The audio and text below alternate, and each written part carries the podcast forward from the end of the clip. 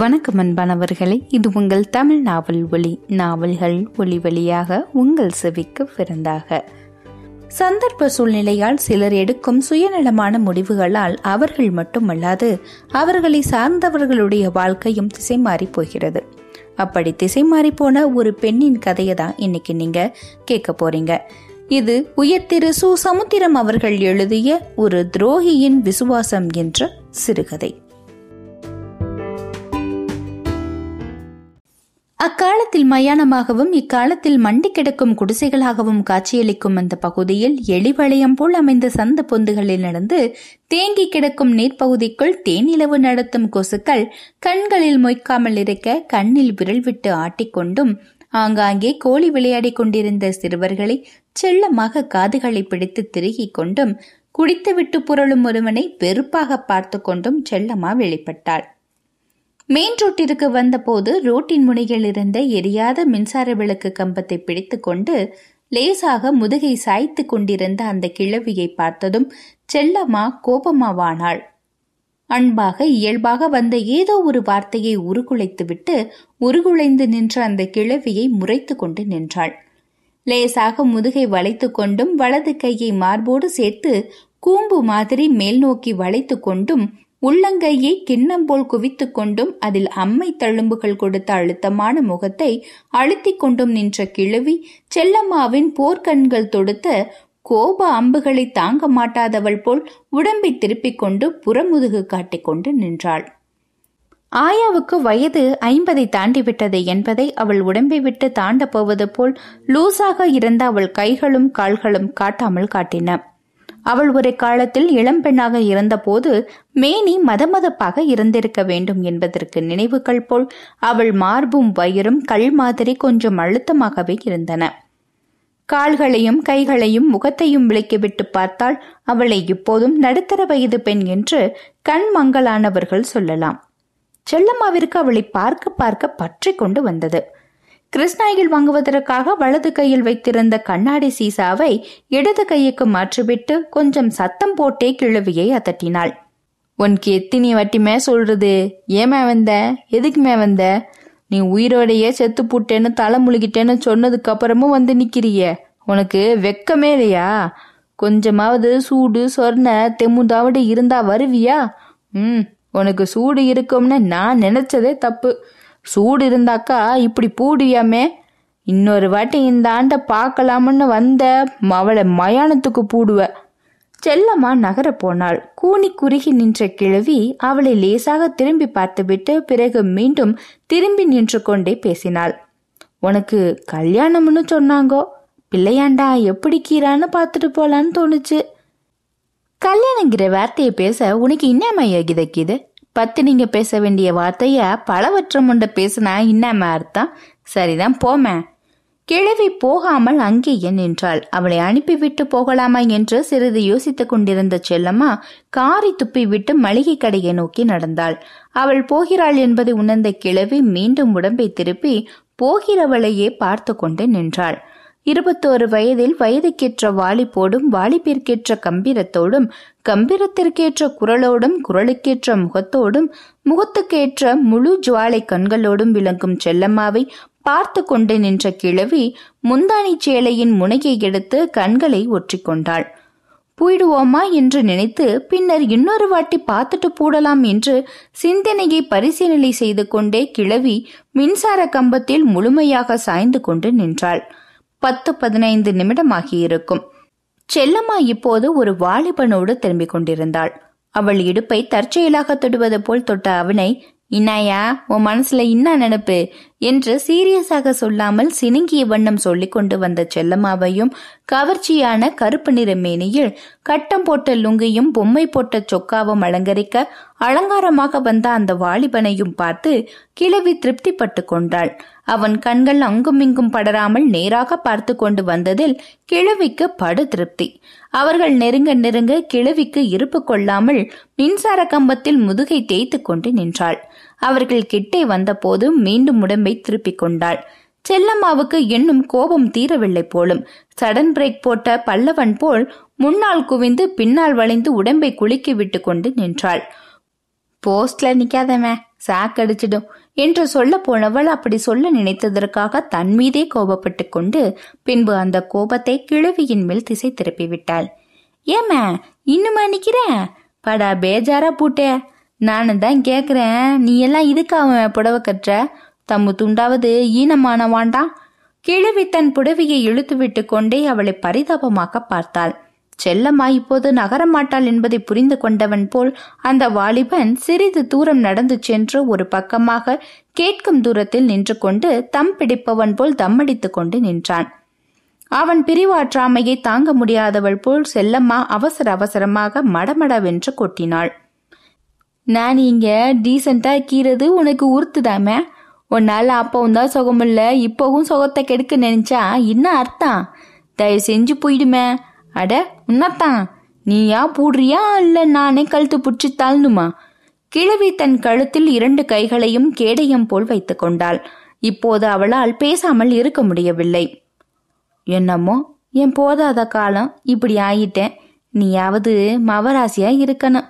மாரியாத்தாட்ட daily நான் நினைச்சுக்கிறேன், உனக்கு ஒரு கல்யாணம் ஆகி வாயிலையும் வயிற்றுலையும் ஒரு புழு பூச்சி வாத்துப்புட்டேன்னா சந்தோஷமா கட்டைய போடலாம். கிழவி எதிர்பார்த்தது போல் ஒன்றும் நடக்கவில்லை. செல்லம்மா எரிந்து விழவில்லை.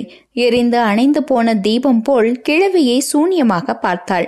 அதுவே கிழவிக்கு போதுமான தைரியத்தை கொடுத்தது. சற்று உரிமையோடு கேட்டாள், ஆமா பிள்ளையாண்டா இன்னும் வேலை பார்க்கறான், ஓப்பன மாதிரி பட்ட போடுவானா?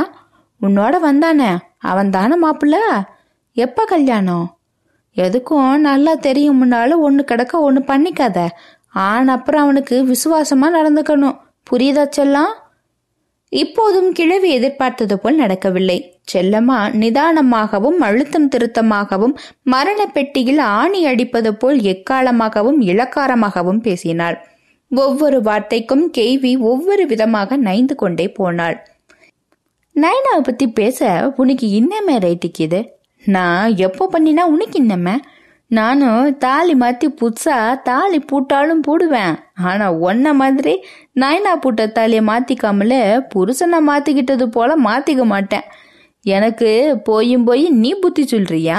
காஸ்மாலாம் போமே உன் வீட்டுக்கு, கண்ணால நோட்டீஸை எடுத்துக்கிட்டு வெத்தலை பாக்கோட வாரேன், நீயும் உன் கள்ள ஆம்பளையானும் இங்க வந்து ஆசீர்வாதம் பண்ணிட்டு போகலாம். துப்பு கெட்ட துத்துவாரி புத்தி இல்லாம சொல்ல வந்துட்டா பெரிய புத்தி. கிழவி அம்மா முகத்தை கையால் மூடிக்கொண்டாள். பிறகு விரல்களை சற்று விலக்கி கொண்டே, பெத்த மனம் பித்து பிள்ளை மன கல்லுன்னு சொல்றது சரியாதான் இருக்குது என்று லேசாக முழங்கினாள். இது செல்லம்மாவின் சினத்திற்கு கிருஷ்ணாயிலானது. ஏமே பித்து பிடிச்சு பேசுற, மனசு இல்லாம பெத்தவ மனம் எப்படியுமே பித்து பிடிக்கிது. 7 வயசுல எல்லா பிள்ளைகளை மாதிரியும் நானும் ஆத்தா மடிக்கல புரள்ற வயசுல குழந்தைய விட்டுட்டு கள்ள புருஷ மடிக்கல புரள்றதுக்கு போயிட்டிய, உனக்கா பித்து மனசு? மெல்ல பேசுமே, யாராவது கேட்டா சிரிப்பாங்கோ. தான் போட்ட குட்டியை முட்டி தள்ளிட்டு இன்னொரு கிடாவோட போற ஆட்டுக்கும் உனக்கு இன்னமே வித்தியாசம். நைனாதான் உனக்கு பிடிக்கல, ரத்த பந்தம் இல்லாத மனுஷன். ஓ ரத்தத்துல பிறந்த என்னையவே ரத்த திமிரில விட்டுட்டு போட்ட, இப்ப ரத்தம் கெட்ட பின்னாடி வந்தாக்கா இன்னமே நியாயம்? ஏமே பேச மாட்டிக்க, பத்தினி மவராசியே பதில் சொல்லு. கிழவி பதில் சொன்னாள். தட்டு தடுமாறி நாக்கை வாயோடு முட்டி மோதி வார்த்தைகளை வேதனையோடு பிரவேசித்தாள். நான் தட்டு கெட்ட கசுமலந்தான், இல்லைன்னு சொல்லல. ஓ நைனாவும் அதுக்கு ஜவாப்புனாலும் நான் செஞ்சது மாரியாத்தா தாங்க முடியாத கசுமலை புத்தி. அவரை அடிச்ச அடியிலையும் குடிச்ச குடியிலையும் புத்தி கட்டு போட்டேன், ஆனா அவர் சாவுல நானே செத்தது மாதிரி தோணுச்சு. உன்னை நான் எப்பவும் மறக்கல, மறக்கவும் முடியாது. 1 வருஷத்துல உன்னோட நைனா கிட்ட வந்து மன்னிப்பு கேட்டேன், சேர்த்துக்கோங்கன்னு கெஞ்சினேன். அது பிச்சருவாவை தூக்கிக்கின்னு வந்தது. அதுக்கு தெரியாம உன்னை எத்தனை வாட்டி சாட மாடையா பார்த்துட்டு போடுவேன். உனக்கு ஒரு புள்ள பிறந்தா என்னோட மனசு படுற பாடு அப்ப புரியும்.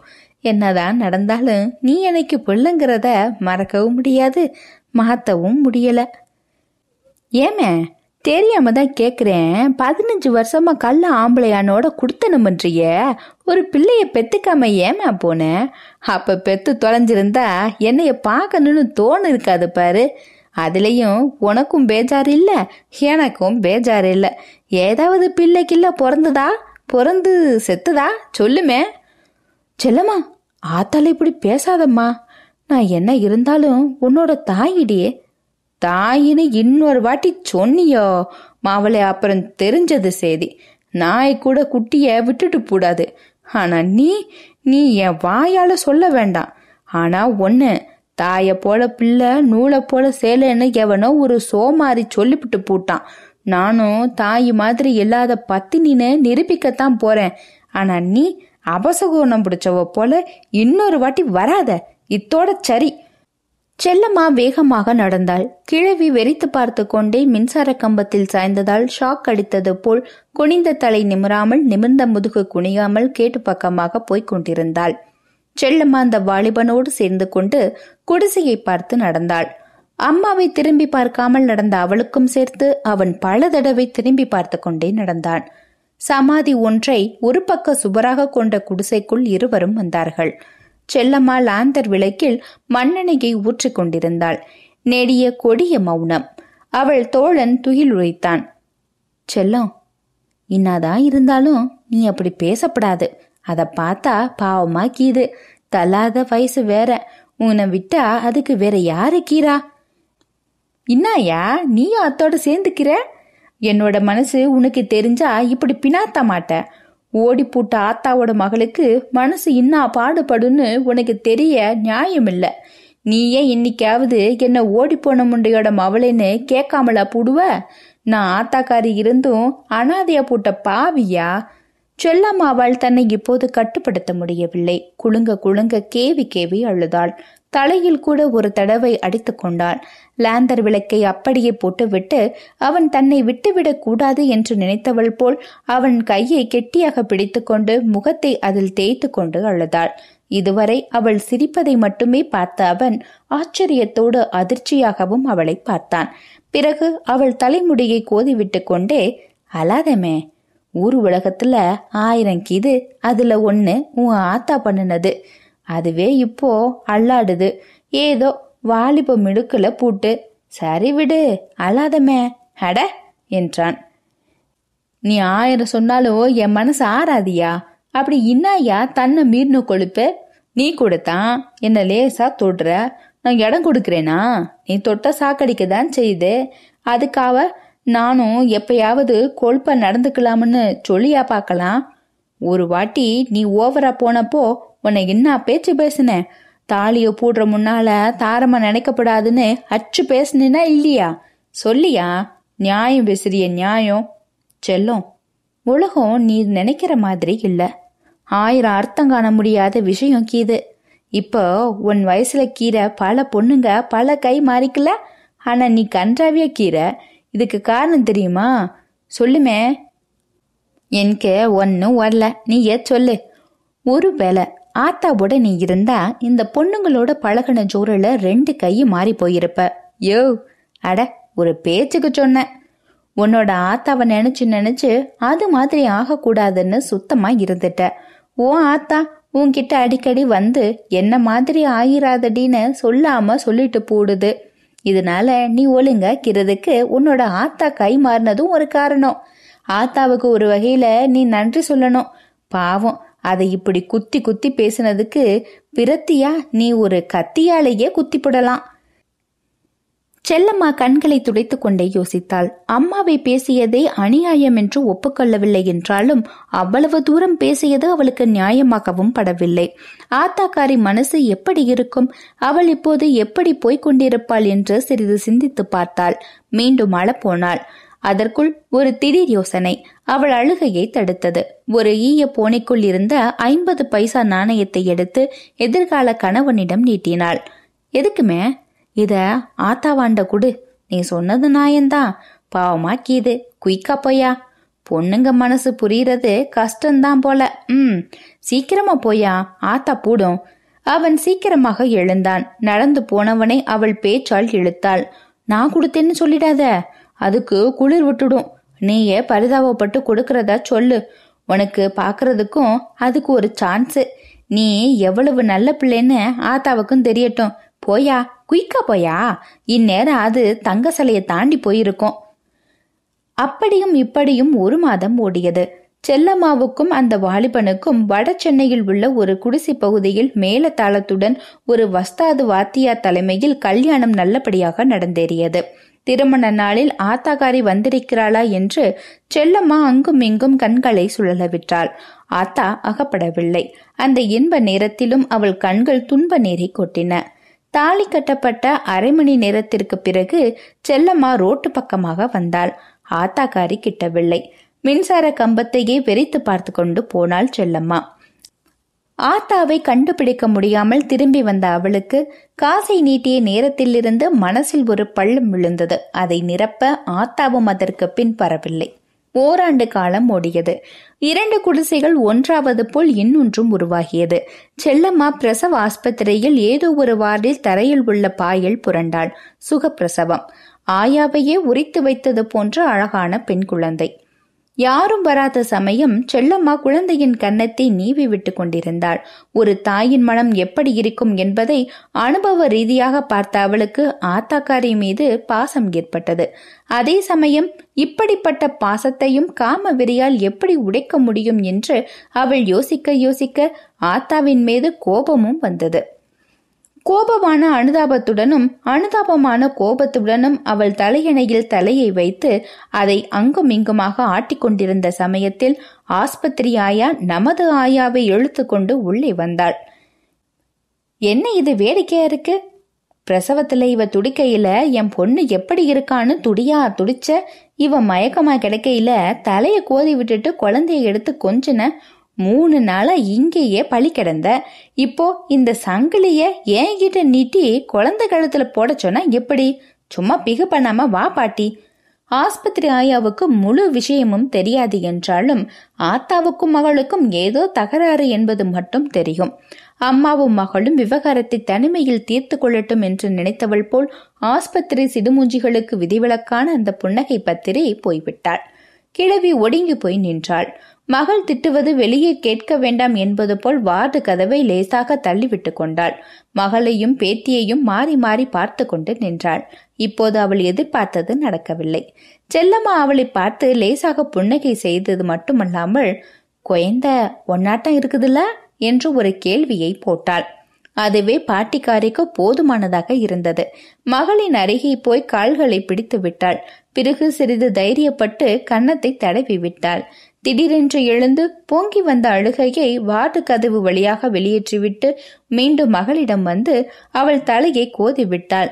பேத்தியை எடுத்து உச்சி மோந்தாள். பின்பு கைகள் இரண்டையும் நெறித்து கொண்டு மகளையே பார்த்தாள். குழந்தை பெற்ற செல்லம்மாவும் இப்போது குழந்தையாகி கொண்டிருந்தாள். அழுது தீர்ந்ததும் ஆத்தாவை பார்த்து, என்னோடைய இருந்தது, அது ஒன்னும் சொல்லாது, எப்படியோ நடந்ததா மாத்த முடியாதுதான், அதனால நீ எனக்கு ஆத்தா இல்லைனோ நான் உனக்கு பொண்ணு இல்லைனோ போடாது, கட்சி காலத்துல ஒன்னாயிட்டோம், மாதையாத்தா மனசு வச்சுட்டா என்றாள். கிழவு சிறிது நேரம் பேசவில்லை. மகளையே பார்த்து கொண்டும் தன்னையே கேட்டுக்கொண்டும் சிறிது நேரம் இமை கொட்டாது நின்றாள். பிறகு அடக்கி வைத்திருந்த அத்தனை உணர்ச்சிகளையும் கொட்ட போனவள் போல் நீர் நிறைந்த முழு பானை தலைகீழாக கவிழ்ப்பது போல் தலையை கவிழ்த்து கொண்டே பேசினாள். நீ சொல்றது கேட்கறதுக்கு என்னோட காது புண்ணியம் செஞ்சிருக்கு, ஆனா உனக்கு பேஜாரா இருக்கிறது தப்பு. எப்படியோ அந்த ஆளை நம்பி போட்டேன். இப்போ அது கண்ணு கெட்டு காலம் கெட்டு வாதத்துல கிடக்குது. அதை விட்டு புட்டு உன்னோட வந்தா மாரியாத்தா மன்னிப்பு காட்ட மாட்டா. மாரியாத்தா பூட்டும், ஒருவனை நம்பி போனப்போ அவன் கெட்டு இப்போ என்ன நம்பி இருக்கிறப்போ நான் துரோகம் பண்றது பாவம். ஒரு வாட்டி தான் துரோகம் பண்ணிட்டேன், 2வது வாட்டியும் துரோகம் பண்ணப்படாது. கட்டாத புருஷனை விடுறதுல தப்பு இல்லைன்னு ஊரு கூட சொல்லும். எனக்கு உன் கூடயே இருக்கிறதுந்தான், அதை பார்க்கறதுனாலையும் எனக்கு வெறுப்பாக்கிது. ஒரு வாட்டி தொடப்பத்தை எடுத்து கூட சாத்திட்டேன், ஆனால் அது நாதி இல்லாம கிடக்குது. நான் தான் இடியப்பம் சுட்டு கஞ்சி ஊத்துறேன், அதையும் சேர்த்துக்கொண்டு உன்கிட்ட கேட்கலான்னு தோணுது, ஆனாலும் அப்படி கேட்கறது பால் கொடுக்குற மாட்ட பல்ல புடுங்குற சமாச்சாரம்னு நினைக்க தோணுது. எப்படியோ கேட்டு போட்டேன்.